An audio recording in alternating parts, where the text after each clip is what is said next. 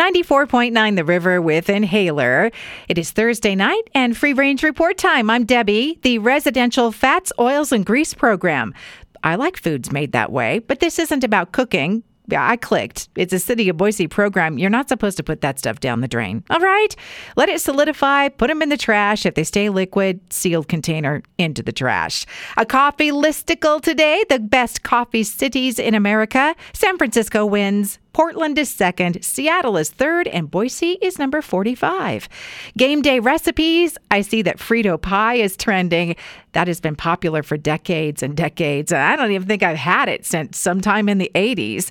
McDonald's in Japan has added shrimp nuggets to the menu. Taste testers say they have a super crunchy breading, but not much taste, so you got to dip them. French fry inflation, that is a real index. Prices of an order of fries have nearly doubled since 2021. This is because the price of russet potatoes is up 166%, getting some of that blame. Idea for a new Food Network show. People are given the name of a dish, a full service kitchen, well stocked pantries, refrigerators, and freezers, but they have to make up the ingredient list and recipe and presentation to match what they were told the dish was, like purple nirvana. Could be blue mashed potatoes or blueberry shortcake. See how that could be fun. And how do you feel about fake belly buttons? We can buy these stickers. and then you can place them above your real belly button.